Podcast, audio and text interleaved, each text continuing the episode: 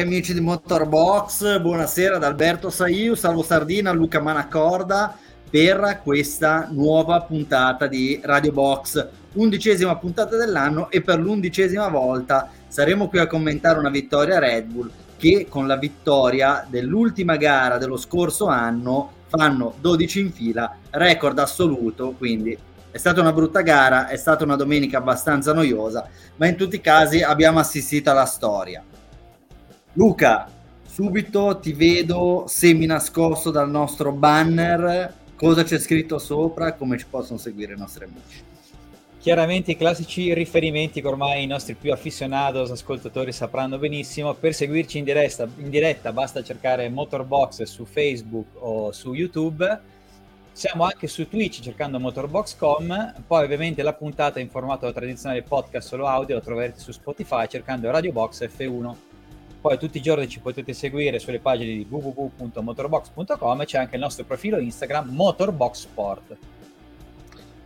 Tutto molto giusto, tutto molto bello, salvo prima di lanciare la sigla ti chiederei come al solito di ricapitolare quello che è stato l'ordine d'arrivo del Gran Premio d'Ungheria, grazie.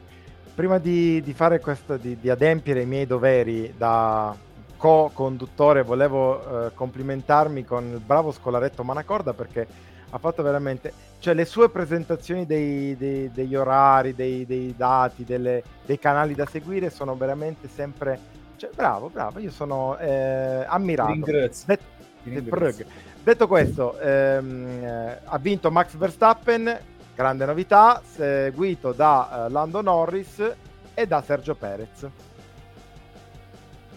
Devo andare con la sigla a questo punto. Se non sei tu.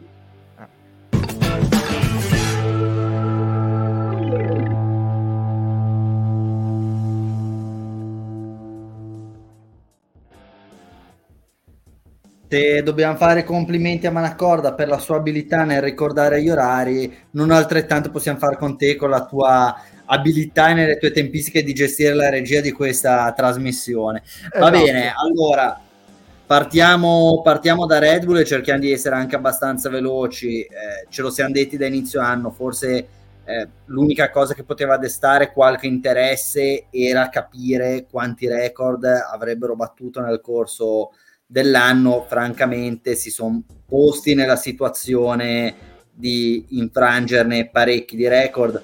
È stato infranto probabilmente uno dei record più longevi, duraturi e uno di quelli che eh, più raramente ci saremmo aspettati eh, che sarebbe potuto cadere, vale a dire le, le vittorie consecutive della famosissima McLaren di fine, di fine anni 80 è successo non per mano della Mercedes che peraltro ha dominato in maniera altrettanto importante e significativa eh, diciamo gli anni 10 della storia della Formula 1 è stata, è stata Red Bull e specialmente grazie a Max Verstappen a portare a casa questo, questo risultato straordinario.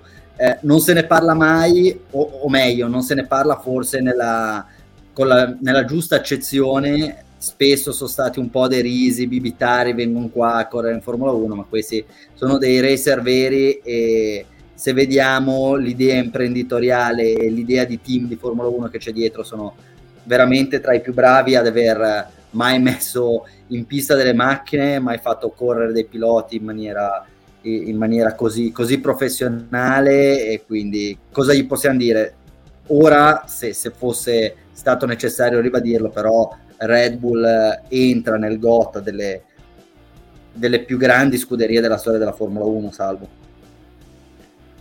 Sì, assolutamente sì. Peraltro, se, se ci pensiamo, eh, anche se in senso lato, visto che poi sono cambiati anche i tempi rispetto a quando c'era Enzo Ferrari, no? Però eh, la Red Bull è ancora, se vogliamo, un garagista, eh, come, come, diceva appunto Ferrari, anche un po' dispregiativamente parlava dei garagisti come suoi eh, rivali dell'epoca, la Williams, la McLaren, eccetera.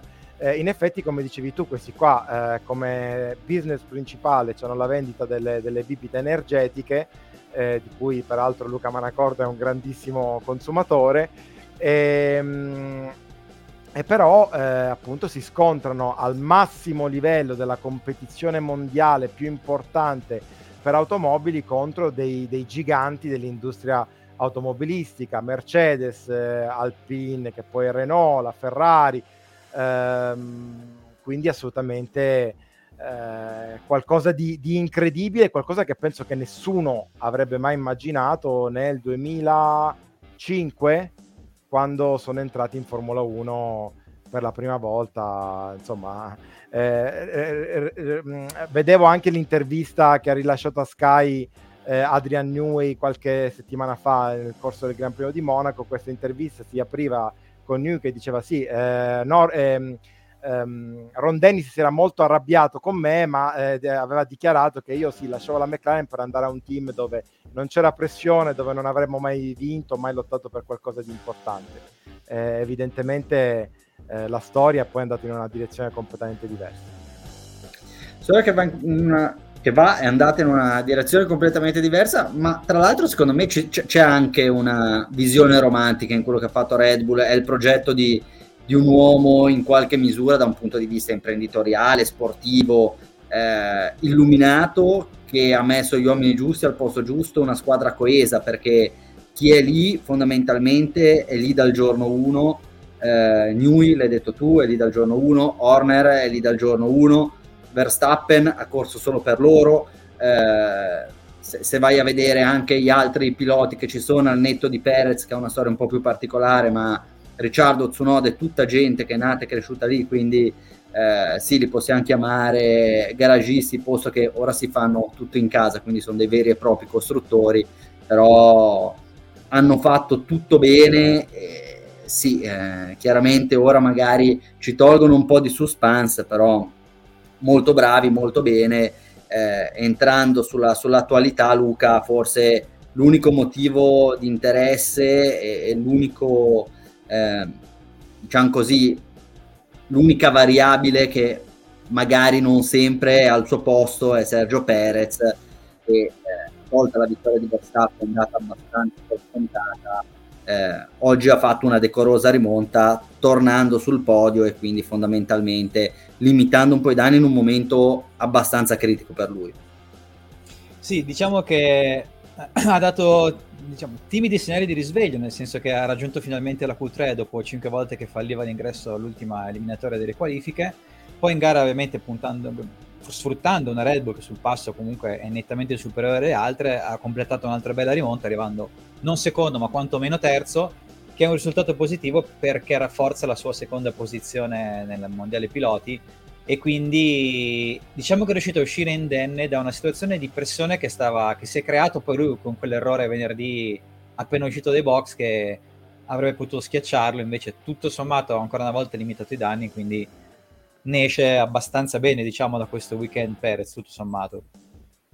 Luca ma secondo te basta limitare i danni? Nel senso hai detto finalmente arriva in Q3 poi in Q3 di nuovo manca la prestazione costretta a partire se non sbaglio dalla quarta quinta fila è partito nono, no, ottavo, no, no, no, no. No, no, poi sì, va bene, in gara fai una decorosa rimonta, la domenica sembra una giornata quasi positiva, però fondamentalmente arrivi a 40 secondi dal compagno, ma la cosa più grave è che di nuovo qualcuno si frappone tra te e Max Verstappen e secondo me per come va questa macchina è, è un peccato imperdonabile perché non sempre la possibilità di, guarda- di guidare una macchina di questo livello. Lui era praticamente fuori dalla Formula 1, rientra per il rotto della cuffia, è un buon pilota, la possibilità di guidare una delle macchine, se non la macchina più dominante della storia, e non riesce a finire secondo. Sì, limiti sì. danni, però basta? È sufficiente? Eh, d- diciamo che dal punto di vista Red Bull basta perché con un Verstappen così il mondo dei costruttori non è minimamente in dubbio e quindi loro tutto sommato possono anche dire va bene, ok, non, non, facciamo sempre doppietta, se quantomeno la porti sul podio ed eviti di sfasciare macchine, come è successo venerdì quando esordivano tra l'altro queste novità che la Red Bull ha portato a Budapest, allora diciamo che il compitino l'hai fatto e per il momento può andare anche perché non hanno particolari piloti da, da, mettere a fianco a Verstappen, qualche giovane da lanciare non ce l'hanno. Se si parla di nuovo di un ritorno di Ricciardo, vuol dire che anche il famoso vivaio Red Bull, che pare che vogliono smantellare a fine anno, non sta più producendo piloti così interessanti. E quindi la Red Bull alla fine, tutto sommato, ma infatti anche nelle dichiarazioni dopo venerdì, lo stesso Marco non è che ha, particolarmente castigato Perez come fa nelle sue abitudini con i piloti dell'universo Red Bull, è stato più tranquillo, ha detto che comunque Perez ha un contratto fino alla fine del 2024 e quindi anche in Red Bull tutto sommato può andargli bene recuperarlo e averlo lì un po' meglio di come sta facendo adesso, ma non, non hanno bisogno che faccia grandissime cose. Questa è un po' la fortuna di Perez in questo momento. Esatto, è stata un po' la fortuna dei vari Bottas, Barrichello, Mark Webber. Stai lì, non sempre riesci a stare attaccata al compagno, ma finché le cose vanno bene, buon per te. E... Però secondo me de- dovrebbe riuscire ad essere un po' più incisivo. Eh, salvo chi è riuscito ad essere estremamente incisivo, eh, ormai sono tre o quattro gare che che vediamo questo trend estremamente positivo è la McLaren e nella fattispecie eh, Lando Norris. Se ci avessero detto, ma diciamo due mesi fa, che più grande, la più grande minaccia per, per, Red Bull sarebbe stata McLaren, probabilmente non ci avremmo creduto, o meglio, quando Mika Hakkinen ha provato a dirlo, abbiamo quasi tutti sorriso, no? dicendo va bene, ok, sei brand ambassador, eh, sei pagato per quello. Ti sei ricordato questa cosa, bravo. Forse, mi... forse l'hai sparata un po' grossa, però va bene, dai. Eh, Formula One Legend, fondamentalmente le Formula, Formula One Legend possono dire qualsiasi cosa, sono lì per spararla una più grossa dell'altra, quindi va bene così, ecco. Eh, però effettivamente il lavoro fatto da, da McLaren è straordinario anche perché abbiamo avuto prova e controprova su piste molto diverse, Silverstone e Budapest, ma già avevamo visto in Austria e anche in Spagna eh, delle performance abbastanza incoraggianti, quindi sembrano essere sulla strada giusta.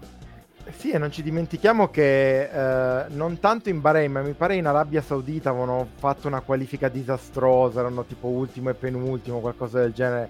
Eh, adesso magari, me- anzi sicuramente la memoria mi inganna e non mi ricordo di preciso qual è il Gran Premio, però avevano cominciato il campionato e questo è stato di fatto eh, con dei risultati drammatici, tant'è vero che noi quando abbiamo fatto anche a inizio stagione la nostra griglia eh, ideale di eh, valori in campo, la McLaren la mettevamo praticamente eh, nelle ultimissime posizioni. Quindi sì, io sinceramente mi sono messo a ridere quando, quando ho letto le dichiarazioni di, eh, di Mika Hakkinen e mi sarei messo a ridere se chiunque di voi avesse detto un mese fa, eh, no, forse un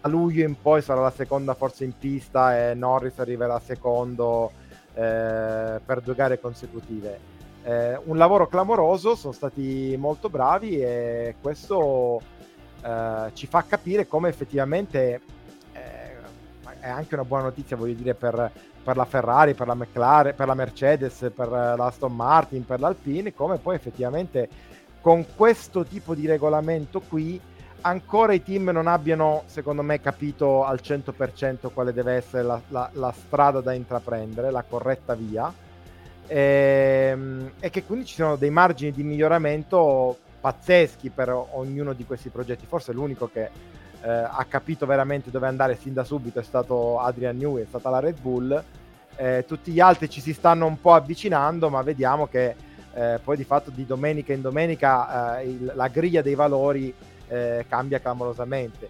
Eh, adesso c'è la McLaren che effettivamente ha fatto un buon lavoro, sta facendo un buon lavoro, per cui secondo me ci possiamo attendere che anche a, a Spa, su una pista che in teoria dovrebbe essere abbastanza simile come caratteristica a Silverstone e anche come temperature, no? Eh, condizioni meteo, ambientali, climatiche.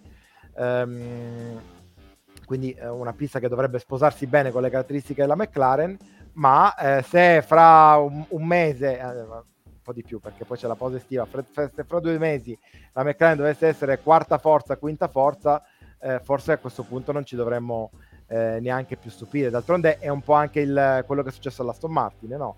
Eh, in Bahrain, a, a Jeddah sembravano gli unici in grado di contrastare la Red Bull, si parlava di un Alonso che poteva essere l'unico eh, a, a, togliere a, alla, alla, Red Bull il clean sheet eh, e invece oggi nelle ultime gare anche loro sono dispersi quindi eh, è tutto un po' da vedere tutto son, ecco, peccato, so che è una, una, cosa un po' ridondante in queste settimane, peccato che ci sia, che ci sia Verstappen perché se no sarebbe stato, è banale da dire, però sarebbe stato un bel campionato.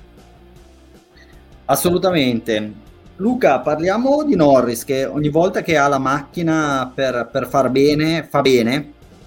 E poi vabbè, è un pilota che non corre da tantissimo, anche se ormai ha ha un'esperienza tale per cui non, non, si può più considerare un giovane di belle speranze, ma un pilota assolutamente affermato all'interno del, del firmamento della Formula 1.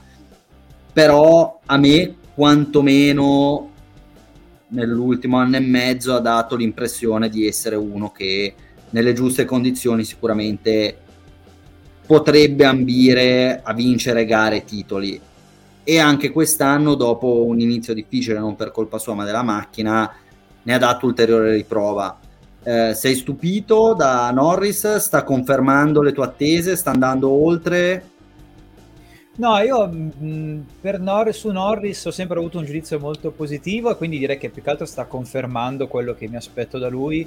Secondo me è un pilota che se ha la macchina che va te la porta in alto e, e stiamo avendo la conferma in queste domeniche. Ehm, insomma, ha già fatto bene negli altri anni con la McLaren, quindi non è neanche un, una grossa sorpresa. E non a caso pare che anche gli altri team si stiano un po' interessando a lui. Dopo, dopo Silverstone è uscita questa, questa voce dell'interessamento anche della Ferrari poi vabbè, adesso bisogna anche dire che la Ferrari la stanno affiancando un po' a chiunque col fatto un po' delle tensioni tra Sainz e il team, hanno, hanno, parlato anche di album, quindi qualsiasi pilota fa un po' bene viene affiancato se vogliamo alla Ferrari. Però Norris sicuramente è uno dei piloti che sarà protagonista a lungo in Formula 1 e io lo vedo bene, molto bene. Non dico a livello di Verstappen, però subito dietro sì. Bene, bene. Vabbè, eh, Piastri di nuovo ha confermato delle buone doti. Oggi si è un po' perso nella seconda parte di gara, ma prima è stato eh, molto, molto convincente. A uno che è all'undicesima gara, eh, secondo me, tanto di più non si può chiedere. Forse è stato anche leggermente penalizzato da quella che è stata la scelta del team nel far pittare prima, prima Norris, però tendenzialmente lì ci poteva stare anche perché, eh, anche perché Norris si doveva un attimo coprire da, da Lewis Hamilton. Eh, salvo, vedo che ci sono delle domande, non so se le vuoi, se le vuoi mandare in onda, tu che sei il nostro sì. ottimo regista, ti ringrazio. Ho le mie manine pronte a, a cliccare eh, su, su Sembra tipo allora... una settimana da Dio quando risponde alle mail, no? allora, eh, io manderei intanto questa qui di M Pista eh, che dice vi andrebbe di parlare di Sainz che deve stare dietro alle Leclerc, provocazione ovviamente, però in effetti eh, durante la diretta eh, nella nostra chat noi ce lo siamo detti, eh, questa strategia di far fermare prima, eh, prima Leclerc che si trova dietro, si trova in quel momento dietro a, a Sainz, probabilmente non andrà tantissimo giù a eh, a Carlos, che però eh, Luca, se non sbaglio, non mi pare abbia, almeno non si è espresso in maniera particolarmente polemica nel dopogara, cosa che invece aveva fatto le settimane scorse. Sì, così pare. Adesso mh, mm, vediamo nei prossimi giorni se magari dalla stampa spagnola esce qualcosa di diverso, perché... E allora sono quelli quando... più agguerriti effettivamente. Eh, poi ogni pilota quando parla con nazionali dice cose un po' più... Si, si, si lascia un po' più andare, diciamo, rispetto a quando parla con la stampa internazionale, quindi staremo a vedere. Secondo me però M Pista si riferiva alla prima fase di gara in cui Sainz era riuscito a partire bene con gomme soft e in quel momento, in quel frangente aveva un vantaggio di mescola rispetto a Leclerc, vantaggio di mescola che fondamentalmente è stato vanificato in quei primi giri dicendo a, ai due di mantenere le posizioni quando in realtà magari Sainz avrebbe potuto aprire un po' di più il gap stando davanti a Leclerc e avrebbe potuto fare una strategia di...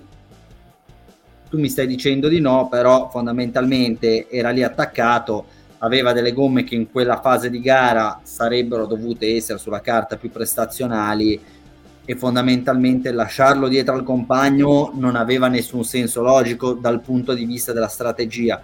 Poi che la strategia si sia azzerata perché li hanno fatti rientrare fondamentalmente a tempo e quindi hanno riparificato la strategia di Leclerc su quello che era la strategia di Sainz è un altro paio di maniche.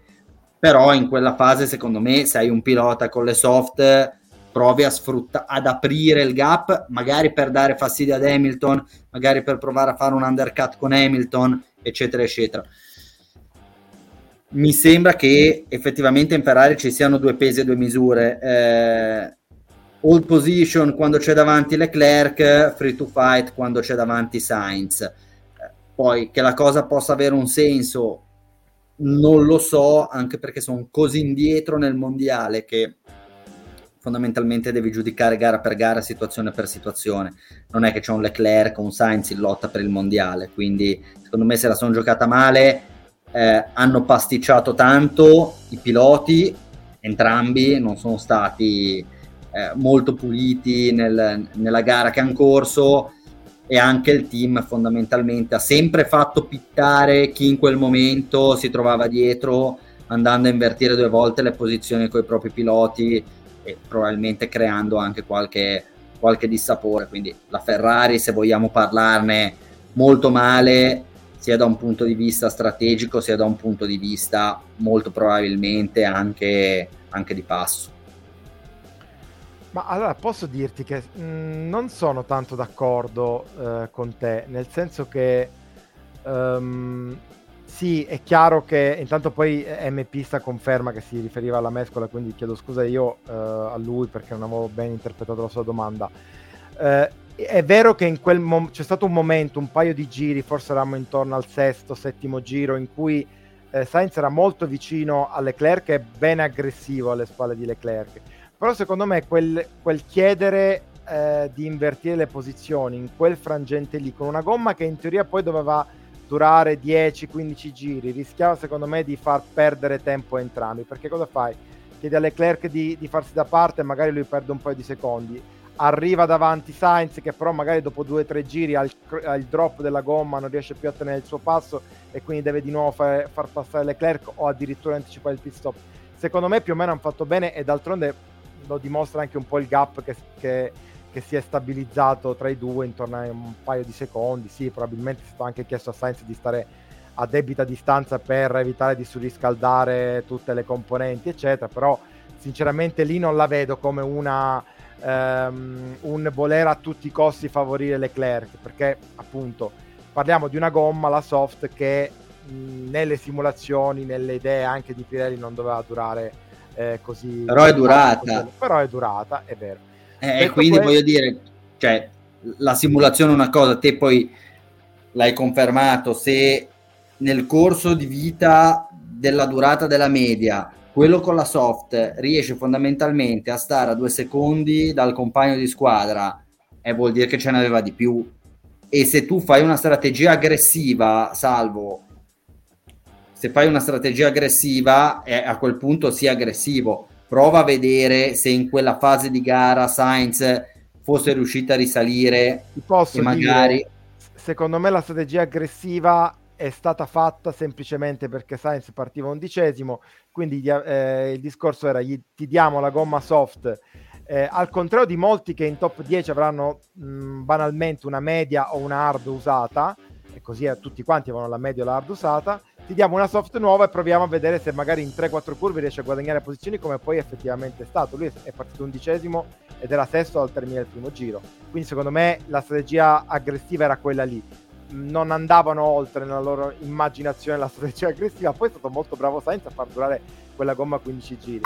Per il resto, perché non sono totalmente in disaccordo con te, per il resto sono d'accordo quando dici che secondo me sono un po' pasticciando nel far sentire un po' troppo la loro presenza in pista nella gerarchia tra i due piloti in una stagione dove non c'è nulla per cui lottare e, e dove dovresti lasciare liberi i piloti. Non l'hanno fatto l'anno scorso quando invece forse avrebbero dovuto a un certo punto favorire in maniera chiara Leclerc, parliamo di Silverstone 2022, e lo stanno facendo quest'anno quando non serve, o meglio, ho l'impressione che serva e che serva nel senso di eh, tenere buono Leclerc ed è una, un po' una scelta di campo secondo me da parte di Ferrari in questo momento. Cioè Vaster sta facendo capire a Leclerc che è lui il, il pilota numero uno, almeno nelle intenzioni della squadra, almeno nel, nella, nello, nella, scelta della strategia, nella chiamata, nell'essere il primo ad avere la chiamata.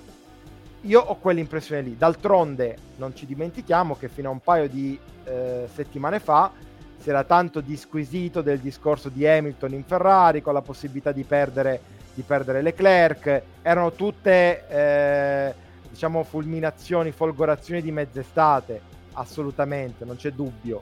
Però il tema di un Leclerc che a, 2000, a, fine 2024 potrebbe salutare tutti e andarsene da un'altra parte, al netto del fatto che in questo momento non ha così tanti sbocchi, è un tema che c'è. Quindi secondo me la Ferrari in questo momento in maniera abbastanza netta sta prendendo, sta pendendo verso il lato di Leclerc. Secondo me è anche una scelta condivisibile, se posso dire la mia. Tra l'altro fa questo, però allo stesso tempo fa di tutto per farlo arrabbiare, perché anche oggi abbiamo avuto un pit stop decisamente lungo, poi abbiamo visto anche quella discussione via radio con i suoi ingegneri di pista quando gli chiedeva un po' cosa fare nel finale, quando poi hanno scelto di, di montare di nuovo le hard. E, insomma, Leclerc nei team radio, quando parla poi fuori meno, ma nei team radio dà sempre piuttosto l'idea di essere scontento della gestione che la Ferrari ha delle, delle gare sue in particolare. Poi eh, leggo anche l'intervento di Roby, che così ne approfittiamo anche per salutarlo, poi leggerò dopo la tua domanda su Hamilton. Dice sicuri che non serva eh, prendere posizione tra, tra, tra, i due piloti, quindi intervenire così come stanno facendo. Io credo che i piloti siano in lotta per dimostrare su chi puntare in futuro. Quest'anno è chiaro che non conta. Eh, Alberto, non so se vuoi aggiungere qualcosa su questo. Bah, sono abbastanza d'accordo con te. Su chi voglia puntare Ferrari è abbastanza evidente. E mi sembra che con Sainz non dico si sia arrivati a una situazione recuperabile, perché no, perché comunque Sainz è un ragazzo intelligente, la squadra comunque è gestita secondo me in maniera decorosa, non stanno volando stracci, quindi al netto delle performance mi sembra che tutto sommato siamo in una situazione in cui la gente sia in grado di, di lavorare con una qual certa serenità però che Ferrari, come hai detto tu, voglia provare a puntare su Leclerc mi sembra abbastanza evidente, tutti i segnali che il team dà vanno in quella direzione e credo tendenzialmente che si stia dicendo guardate che qualsiasi cosa succeda Leclerc è il primo pilota. In un futuro in uno scenario in cui la macchina dovesse avere delle ambizioni da titolo mondiale questo stride poi con quello che fondamentalmente stiamo vedendo quest'anno perché Sainz è davanti a Leclerc nel mondiale e quindi sì, eh, possiamo provare a, a, pensare a tutte le gerarchie del mondo, ma poi sono lì 87 punti uno, 80 l'altro, quindi ma anche fosse il contrario non cambierebbe il fatto che sono due piloti che quest'anno di Riffo di Raffa si stanno facendo più o meno, si stanno equivalendo, ecco, quindi non è una situazione particolare e francamente non ho un'idea chiarissima. Prego. No, detto questo, eh, cioè detto che secondo me fanno bene in un certo qual senso, anche come dice Rob e come dici tu, a pendere verso Leclerc. Allo stesso tempo io credo che l'intervento di oggi fosse assolutamente superfluo e, inutile. Parlo del secondo, del discorso dell'undercut che hanno fatto fare a a Leclerc per, per recuperare la posizione perché adesso ho, ho preso i dati dei pit stop eh, della gara. Leclerc si è fermato al giro 17 mentre Sainz al giro 15 con le soft quindi è una cosa abbastanza normale che Sainz si fermasse prima. Poi a parità di hard Leclerc si ferma al 43 dietro Sainz che si ferma al 44 e in quel caso poi c'è stato appunto il sorpasso vabbè il, il pit stop come sappiamo non è andato benissimo eh, eccetera. Però ehm, ecco, secondo me ehm, in una situazione del genere, in una gara del genere, crei un precedente scomodo e, e forse non stai mh, pensando al fatto che questi due comunque dovranno convivere anche nel 2024. Cioè, che senso ha per una settima posizione mettere Sainz nella posizione di poter dire ragazzi ma, ma, perché mi state penalizzando in questo modo? Cioè ok che Leclerc è finito dietro di me per un vostro errore al box però non è colpa mia, eh, perché gli state facendo fare l'undercut? Cioè, eh, non ci dimentichiamo che questi qua si potrebbero trovare nel 2024 con una macchina eh, competitiva, viene da ridere a pensare, però eh, da, da, non, dire, non dire cazzate. Però dico, eh, a parte gli scherzi, potrebbe succedere che hanno una macchina competitiva come avevano nella prima parte del 2022 e avere invece un Sainz che a quel punto, già consapevole di essere un po' accompagnato alla porta, magari si mette di traverso e non aiuta il compagno. Secondo me questa qua non è una gestione particolarmente lungimirante. Concordo con te. Considerando che i contratti scadono a fine 2024, non è che Sainz va a scadenza a fine 2023, perché se così fosse, tutto sommato ci starebbe anche. No, so, sono d'accordo con te che in, quando la macchina va così male in queste gare qua o comunque così male eh, non hai la possibilità di vincere, fondamentalmente devi tenere gli animi calmi e, e forse non è quello che oggi sono riusciti a fare, ma non è la prima volta. Andiamo avanti. Eh... Sì, ti mando questa sì. perché c'è Mark che dice non capisco come Vasser possa affermare che il passo non fosse così male e poi aggiunge oggi le Ferrari sono arrivate dietro a Russell che partiva a diciassettesimo. Non ha tutti i torti, eh. secondo me oggi Vasser si è un po' binottizzato nelle, nelle interviste post, post, gara, non è necessariamente un complimento. Mm, bene, andiamo avanti chi, chi ha fatto una gara brutta, diciamolo, brutta, brutta performance, eccetera, eccetera, Lewis Hamilton ieri era, era tornato in pole position dopo due anni, il ritorno del leone, questa narrativa che ci piace tanto, poi oggi dopo la prima curva era, era quarto, forse in una delle peggiori partenze che io mi ricordi di qualcuno che parte dalla pole da quel famoso eh, no, Raikkonen, Raikkonen, Raikkonen, no, però Raikkonen a Monza partiva forse secondo eh, era prima fila, forse era secondo. Sì. Forse era secondo che è rimasto piantato, però ecco, stiamo parlando di, di gente di questo calibro qua, ecco, Bottas e Raikkonen a fine carriera. E, no, dico, è, è, un peccato perché ci aspettavamo, no? Che quantomeno gli rendesse la vita un po' difficile, fondamentalmente non gliel'ha resa facile, gliel'ha resa facilissima. Eh, quindi enorme, enorme delusione. Eh, oggi Hamilton ci sarebbe stata secondo me la possibilità con una gara un po' più accorta di, di salire sul podio e, invece no, è andato tutto male, tutto storto, salvo tu che eri sul treno dell'hype, eri pronto a, tornare a festeggiare la vittoria di Lewis Hamilton. Come hai vissuto me... questa giornata? No, vabbè, allora, sulla vittoria di Lewis Hamilton penso che non ci credesse neanche la mamma di Hamilton, perché insomma, vedendo, vedendo il ritmo che aveva Verstappen, doveva veramente succedere un cataclisma oppure una COPS. Eh, per, per, immaginare un, una vittoria di un non Verstappen. Eh, detto questo, secondo me la partenza come anticlimax è, è stata un po' la, eh, l'emblema di questa stagione di Formula 1. No? Ogni volta c'è qualcosa che ti lascia un attimino sperare che ci possa essere un esito diverso e tu sei lì, no? Sei lì che un po' ci credi, che, che pensi che possa succedere qualcosa di diverso, poi appunto Hamilton ti sbaglia la partenza. Ecco, quello là veramente è stato, penso, il...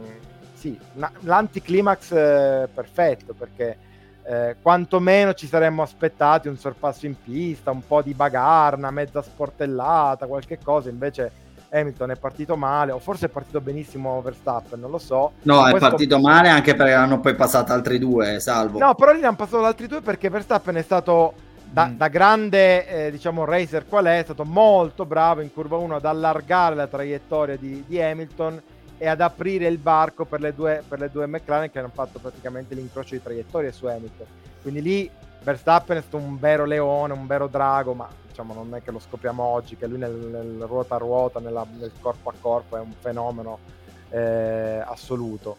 Però non sono tanto d'accordo con te sul discorso della gara negativa. Hamilton ha sbagliato la partenza, è stato un po' moscio nelle prime tre curve, poi però ha fatto una bella gara, ha gestito bene la gomma, secondo me ha raccolto quello che poteva dal, ne, nelle condizioni in cui si è trovato. Cioè nelle eh, vecchio mio, non sono d'accordo. Cioè, parti in pole, finisci quarto. Allora, voglio dire, la gara te la vedi nel suo complesso. Se, è, come dire, uno fa una gara bellissima e poi la picchia al 65 giro contro un muro. Non, non hai fatto una bella gara, l'hai buttata contro il muro. Qua tu partivi in pole dopo una curva eri quarto e hai finito quarto fondamentalmente, quindi hai fatto una brutta gara. Poi che tu mi dica, al- è come una squadra che prende due gol nei primi cinque minuti e poi da- dal sesto minuto al 95 non subisce più gol e dici, ah, ha fatto una bella, una bella partita tutto sommato. No, hai preso due gol nei primi cinque minuti e hai fatto una partita pessima, hai perso 2-0, lui ha perso 2-0 oggi eh, no, non accetto un altro tipo di visione da questo punto di vista. Cioè, non mi puoi dire no, cioè, cosa deve fare uno per fare? Voi siete troppo buoni, nel senso.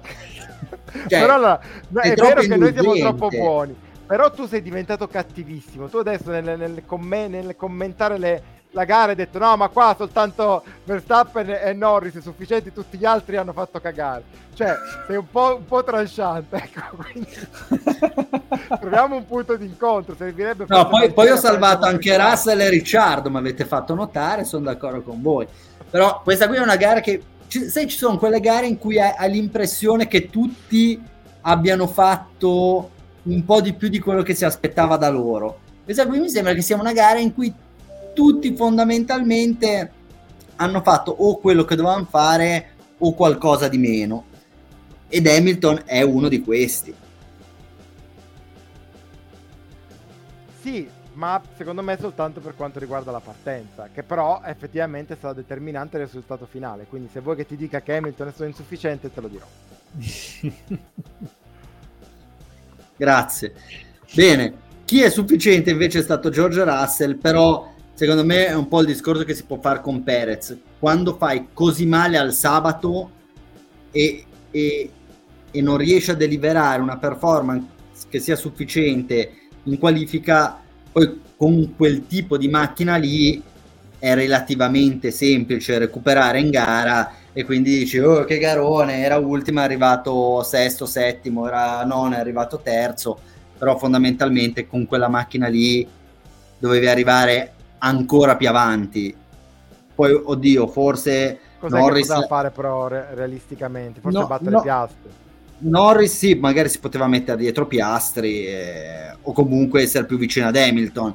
Eh, Perez poteva far secondo, quindi sì, grandi rimonte, però hai rimontato cosa? Cioè, hai fatto talmente male prima che poi dopo chiaramente la qualità tua e della macchina ti ha riportato là dove dovevi essere. Va bene. Voglio Fai, vedere che, che voto ha dato, anche Russell, basta. Va, no, vado no, a vedere eh, che voto ha dato Valtieri a Russell.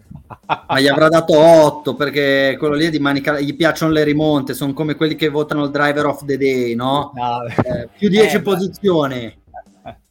Ti do 9, ma perché? Voto 8, voto 8. Eh, voto 8. Però... A Perez dai. quanto ha dato? A Perez quanto ha dato? 7. 7, ecco. Beh, dai, diciamo una cosa. Ha dato?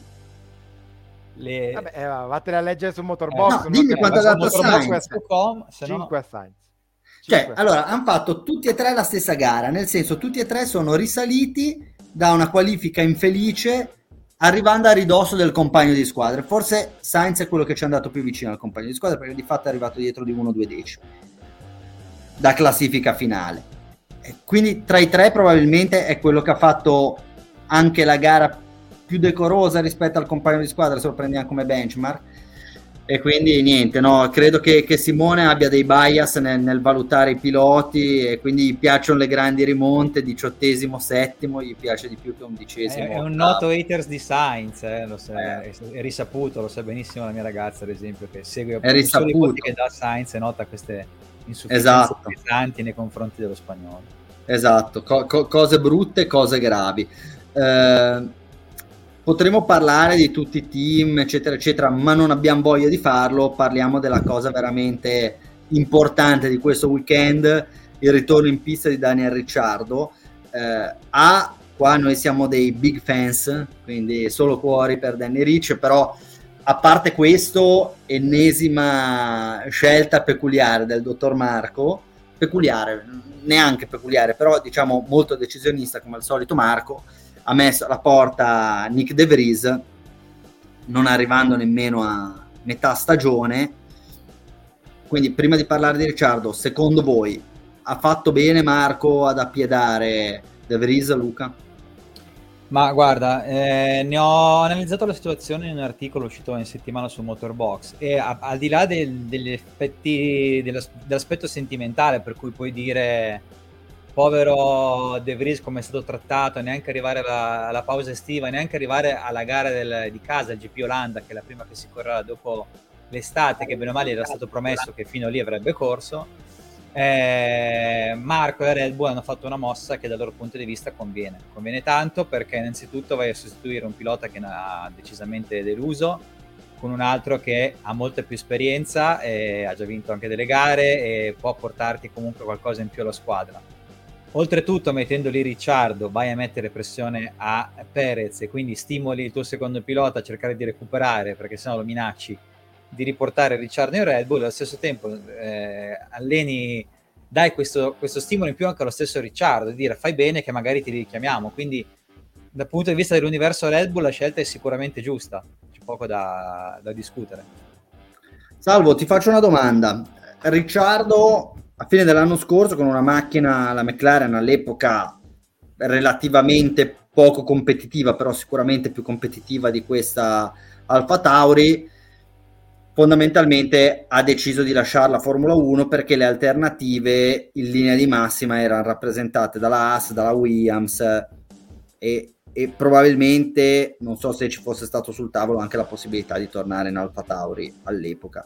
E Ricciardo ha detto no, ho bisogno di prendermi del tempo, stare lontano dalla Formula 1, non voglio correre per un team di, di, secondo, di secondo piano forse anche di terzo se parliamo di As e, e Alfa Tauri in questo caso. E, e, abbiamo tutti avuto l'impressione, ce lo siamo detti più volte, che Ricciardo non sarebbe più salito su una macchina di Formula 1 nel corso di un Gran Premio. Diciamo che era abbastanza unanime anche sentendo eh, i nostri colleghi podcaster di The Race, loro dicevano no vabbè la carriera finita, eh, ora farà un po' il Coulthard in Red Bull portando la macchina in giro nei, nei road show, nei, nei, vari spettacoli itineranti promozionali di marketing di Red Bull, però basta quella è la sua dimensione. E, e poi Ricciardo rientra con quella che probabilmente è la peggior macchina dell'otto, o se non la peggiore, siamo giù di lì dopo probabilmente sei mesi di stop. Quindi la domanda è, secondo te, cosa è cambiato, cosa l'ha convinto a rientrare in una condizione tecnica che sicuramente è peggiore o uguale rispetto a quella che ha lasciato in McLaren da un lato e a quella che avrebbe potuto trovare in Haas dall'altro se l'anno scorso avesse deciso di, di proseguire la sua carriera senza, diciamo così, i sei mesi sabbatici. Due aspetti secondo me sono cruciali in questa vicenda. Da un lato il fatto che probabilmente Ricciardo si era un po' rotto le balle di stare ai box, cioè banalmente eh, eh, noi li valutiamo sempre come se fossero dei robot, ma sono dei, degli esseri umani come, come noi, per cui eh, un po' come te eh, a, a, dicembre mi dici basta Radio Box non la faccio più e poi a febbraio mi dici oh dai quando ripartiamo con Radio Box, penso che anche, che anche Danny eh, abbia avuto un po' questo ragionamento questo ragionamento qui, eh, cioè ehm, si è un po' stancato di vedere i colleghi battagliare in, in, pista mentre lui stava lì seduto sullo sgabellino al muretto, quando eh, era al muretto, se non a casa addirittura sul divano. E, ehm, il secondo aspetto è che secondo me poi è quello determinante nel, nel convincerlo è che ha, su, ha, sentito l'odore del sangue, se mi permetti questa, questa metafora diciamo terribile. Eh, cioè eh, da, da, da, da, predatore qual è Ricciardo, sicuramente non è un pilota che è diventato scarso nel giro di un, un anno e mezzo negativo in, in, McLaren, ha subodorato le difficoltà di Perez, che sono delle difficoltà oggettive, non è che sono delle difficoltà che ci stiamo inventando eh, noi per trovare dei temi di cui parlare a Radio Box. Eh, ha subodorato queste difficoltà e ha capito che mh, probabilmente da quel sedile lì, facendo una buona, una buona me- seconda parte di stagione, potrebbe ambire a, a guidare, magari l'anno prossimo già, perché no, una macchina che invece lo metterà in condizione di tornare sul podio, eh, vincere qualche gara, perché ripeto, se c'è, se c'è riuscito eh, Perez non, non, credo che non ci possa riuscire di nuovo lui in un eventuale futuro. E quindi penso che sia stata tutto sommato una scelta giusta. Cioè paradossalmente è detto che la, la Alfa Tauri in questo momento è una macchina peggiore rispetto all'As secondo me nel complesso quantomeno macchine equivalenti sicuramente una macchina peggiore rispetto alla McLaren eh, però è l'unica macchina che dà a Ricciardo uno spiraglio, una finestra su un top team. Tutte, tutte, le altre ipotesi non avrebbero portato a questo scenario. Sono molto molto d'accordo con te su tutta la tua disamina. Luca, oggi buona gara.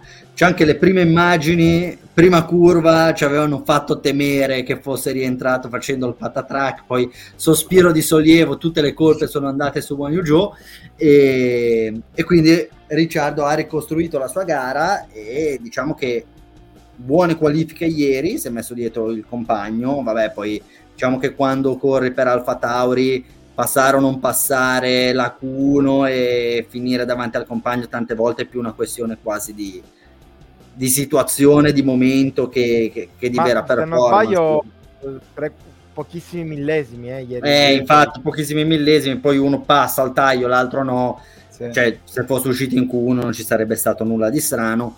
Eh, e poi in gara, pur partendo male, riesce a, non per colpa sua perché viene tamponato, coinvolto nell'incidente, ricostruisce la gara dalla a quel punto diciottesima posizione, quindi ultima vettura non ritirata e, e, risale fondamentalmente fino alla tredicesima con un ultimo stint sulle medie veramente impressionante, oltre 40 giri. Te lo aspettavi già così, così performante o, o, ti ha stupito? Ti faccio sempre la stessa domanda su tutti i piloti. Te lo aspettavi così performante o ti ha stupito? È un déjà vu. Eh, no, ecco, però dai, io invece che rispetto a Norris prima ti rispondo in maniera diversa. Non me lo aspettavo così perché comunque era un po' che era fermo, ha fatto solamente quel test con Red Bull a Silverstone, quello che poi alla fine ha convinto la Red Bull a metterlo al posto di De Vries già adesso e quindi, insomma, salire subito sull'Alfa Tauri, che come detto non è neanche una grandissima macchina, e eh, riuscire a fare una buona prestazione così in una situazione anche difficile, con quello che è successo il via, e fare meglio di Tsunoda, che ha fatto vedere delle buone cose quest'anno, sicuramente è un avvio anche superiore alle aspettative. E alla fine la Red Bull, l'ha detto anche Marco, considerando dove è andato a correre Ricciardo adesso, guarderà non tanto il risultato in sé, ma quanto la prestazione pura dell'australiano, e oggi la prestazione è stata sicuramente molto buona. Adi, posso dirti una cosa? Forse è un'opinione impopolare. Eh, io non credo che Ricciardo abbia tutto questo filo da torcere. Eh. Cioè, sinceramente, credo che la sfida con Sunoda sia abbastanza facile per un talento come, come quello di Ricciardo. Boh. non so se sia popolare o impopolare. Sai cos'è che eh, l'abbiamo ripetuto tante volte? As good as the last race, o meglio, as good as the last season. E Ricciardo ci ha deluso, poi specialmente a noi che magari in alcune fasi della carriera ne abbiamo così per affinità quasi esaltato fin troppo alcune caratteristiche, alcune abilità, ponendolo a livello forse dei, dei migliori in Formula 1, pur essendo magari vicino a quel livello lì ma non del tutto legittimata a sedere, a sedere al tavolo dei Verstappen, degli Hamilton, eccetera, eccetera, che al tempo stesso ora magari andando a controbilanciare la stagione scorsa è stata così desolante, così deprimente che ti poni anche delle domande e arrivi a porti la domanda secondo me legittima ma di nuovo dettata da, da una percezione su Noda riuscirà a mettere in discussione Ricciardo effettivamente è una domanda che, come dici tu, da una prospettiva magari un po' più elevata, è una domanda che è quasi ridicola perché Ricciardo è Ricciardo e stiamo parlando di uno dei più grandi talenti degli ultimi dieci anni di Formula 1 e l'altro è un decoroso pilota che ha diritto di cittadinanza in Formula 1, ma sicuramente non è tra i migliori di adesso. E quindi sì, potrebbe anche andare, come dici tu, che Ricciardo ritrova la sua forma e fondamentalmente, come sarebbe giusto che fosse, asfalta Tsunoda. Però, di nuovo, quello che abbiamo visto negli ultimi anni è stato così triste che, che ti viene il dubbio che magari Ricciardo ora non sia quello della McLaren. Ecco. Però a proposito di tristezza e di eh, anticlimax, devo dire che eh, sempre per rispondere alla domanda te lo aspettavi, non te lo aspettavi, eccetera. Quando ho visto l'immagine di Ricciardo che andava, eh, diciamo, eh, ho, de- ho, detto ok, perfetto, mi, to- mi togli anche questo, cioè tu Formula 1 2023 mi togli anche una, la, l'unico altro tema del weekend che poteva essere appunto il rientro di Ricciardo me lo togli così. Alla prima curva con Ricciardo che fa fuori non uno ma due colleghi. Eh, invece per fortuna Joe ha salvato ha salvato la baracca non lo so magari forse finiva addosso alle Alpine anche senza Joe però sì. è tornato però, il buon umore però, è, è tornato, tornato il buon umore quando trovi un altro colpevole dice lui boh basta bellissimo esatto. Infatti, ma eh, mica 5 secondi di penalità sono stati tanti, sono stati pochi per, per Joe. Eh, eh, Joe avrebbe dovuto prendere 5 secondi di bonus per aver salvato Ricciardo. Per aver scagionato. Ricciardo.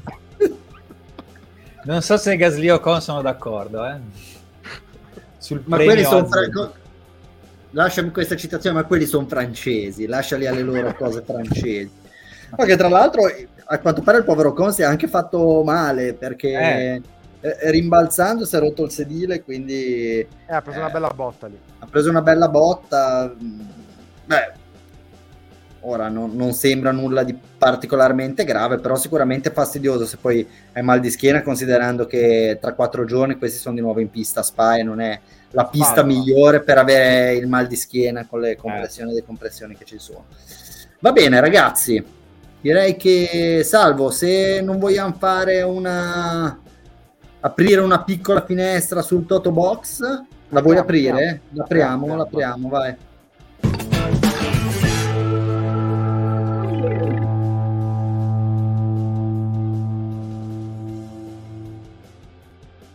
La, la, apriamo anche perché questo qua è un weekend di back to back, eh, di conseguenza è già momento di fare i pronostici questo fine settimana sì, siamo tutti lì abbastanza equivalenti, eh, tutti 5 punti, eh, tranne Salvo Sardina, bravissimo, che vince la giornata con 7 punti perché ha beccato Verstappen e Perez eh, in terza posizione. Verstappen vincitore e Perez in terza posizione. Luca Manacorda ne fa 6, quindi uno in meno perché mette Perez sec- al secondo posto, quindi eh, prende un punto in meno.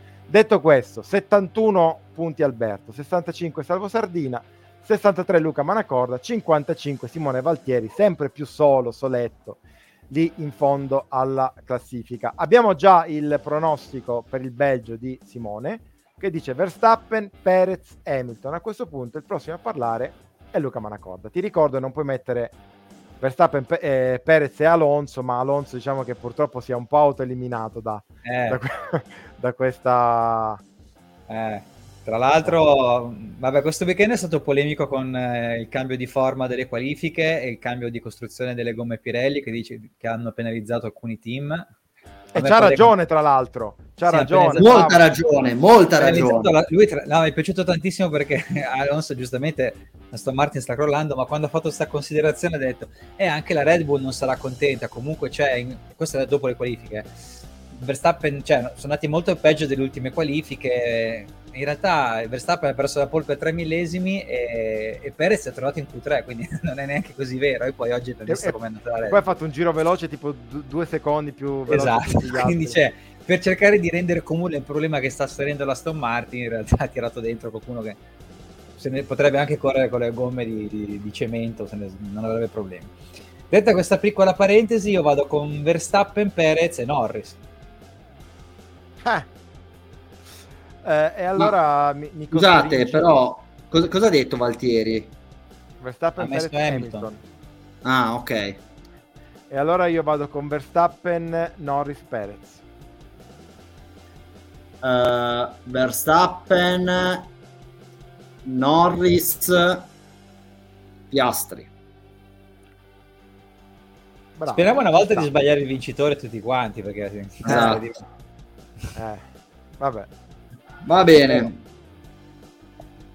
E allora direi che, che ci siamo. Eh, noi torniamo settimana prossima più o meno intorno a questo orario. Diciamo che 18.30 se non succedono casini in pista ce la facciamo. Eh, Alberto, tu non ci sarai, quindi ti auguriamo Io buone vacanze, eh, buona estate, eh, buone ferie.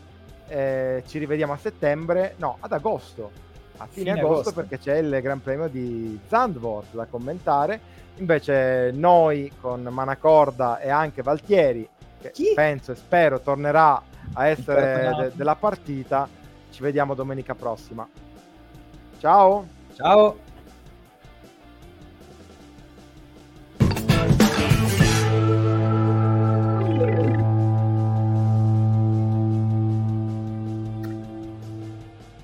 Ma scusa, Zan